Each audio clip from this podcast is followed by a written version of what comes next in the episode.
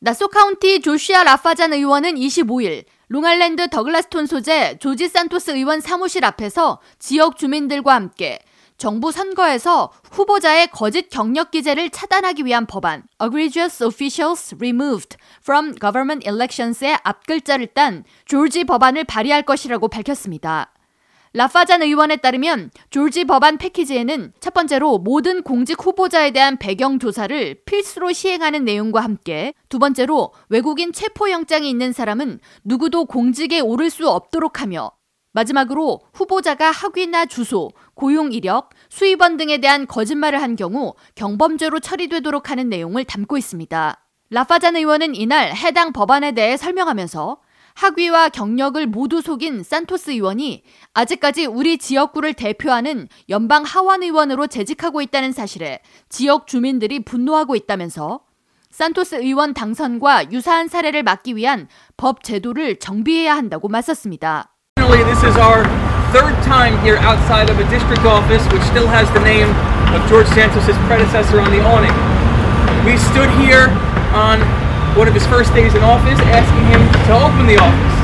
They finally opened the office, and then our constituents can't get through. 라파잔 의원은 해당 법안이 뉴욕주 의회에서 법안으로 채택돼 추후 연방 법의 모델이 되는 것을 목표로 하고 있다고 설명하면서 주민들의 원성이 더욱 거세지고 이렇게 사무실 앞에서 기자회견을 세 차례나 진행했는데도 불구하고 산토스 의원은 전혀 굴하지 않고 있다고 우려했습니다. 이날 기자회견에 참석한 주민 중 하나인 쉴라 하모는 산토스 의원 전임자인 탐 소지 의원 사무실에서는 원활하게 처리하던 민원 업무들이 현재는 올스탑 상태라고 불만을 표시하면서 지난 3주에서 4주 동안 산토스 의원 사무실에 여러 차례 전화를 걸었지만 전혀 응답이 없었다고 전했습니다.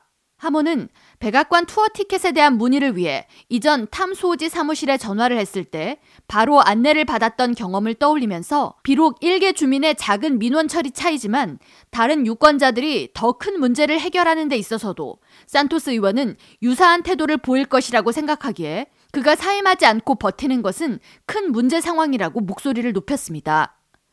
한편 산토스 의원 선거 사무실 인턴으로 근무했던 직원이 최근 선거운동 자금 서류가 위조됐다고 밝힘에 따라 이에 대한 자금 출처 조사가 진행될 것으로 보입니다. 애초 산토스 의원 캠페인에서는 지난해 3월과 10월에 대출받은 50만 달러와 12만 5천 달러가 각각 개인 대출이었다고 밝혔으나 조사 결과 개인 대출금이 아닌 것으로 밝혀졌으며 이에 대한 출처와 이자율, 만기 일자 등에 대한 정보가 공개되지 않고 있습니다.